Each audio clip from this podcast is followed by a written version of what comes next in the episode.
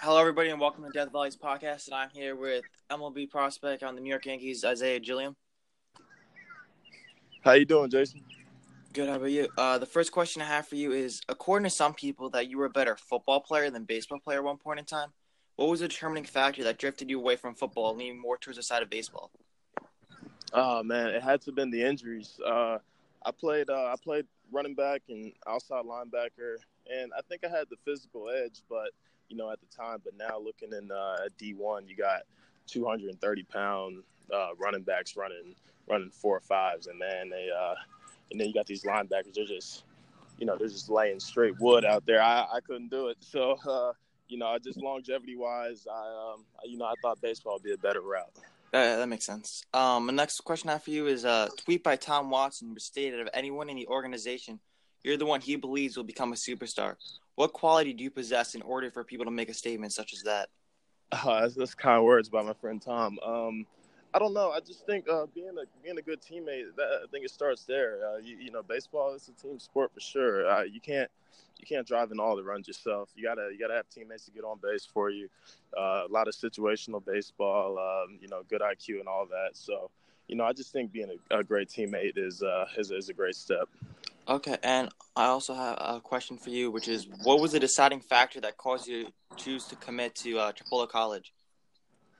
Uh, just a, a great relationship with um, Coach Johnson. You know, uh, previously I committed to uh, University of Georgia, um, and due to uh, you know due to a coaching change uh, th- during my high school uh, during my high school season, um, you know, Coach Coach Johnson down at uh, Marianna, Florida, he came with um, just you know just open hands, and he you know he promised uh, you know men- mental growth, um, also just just uh, you know building my my fundamentals, some fundamentals that I lacked, and you know all, all the things he said, um, he definitely made it a reality for me. So uh, you know I, I can I can't thank him enough.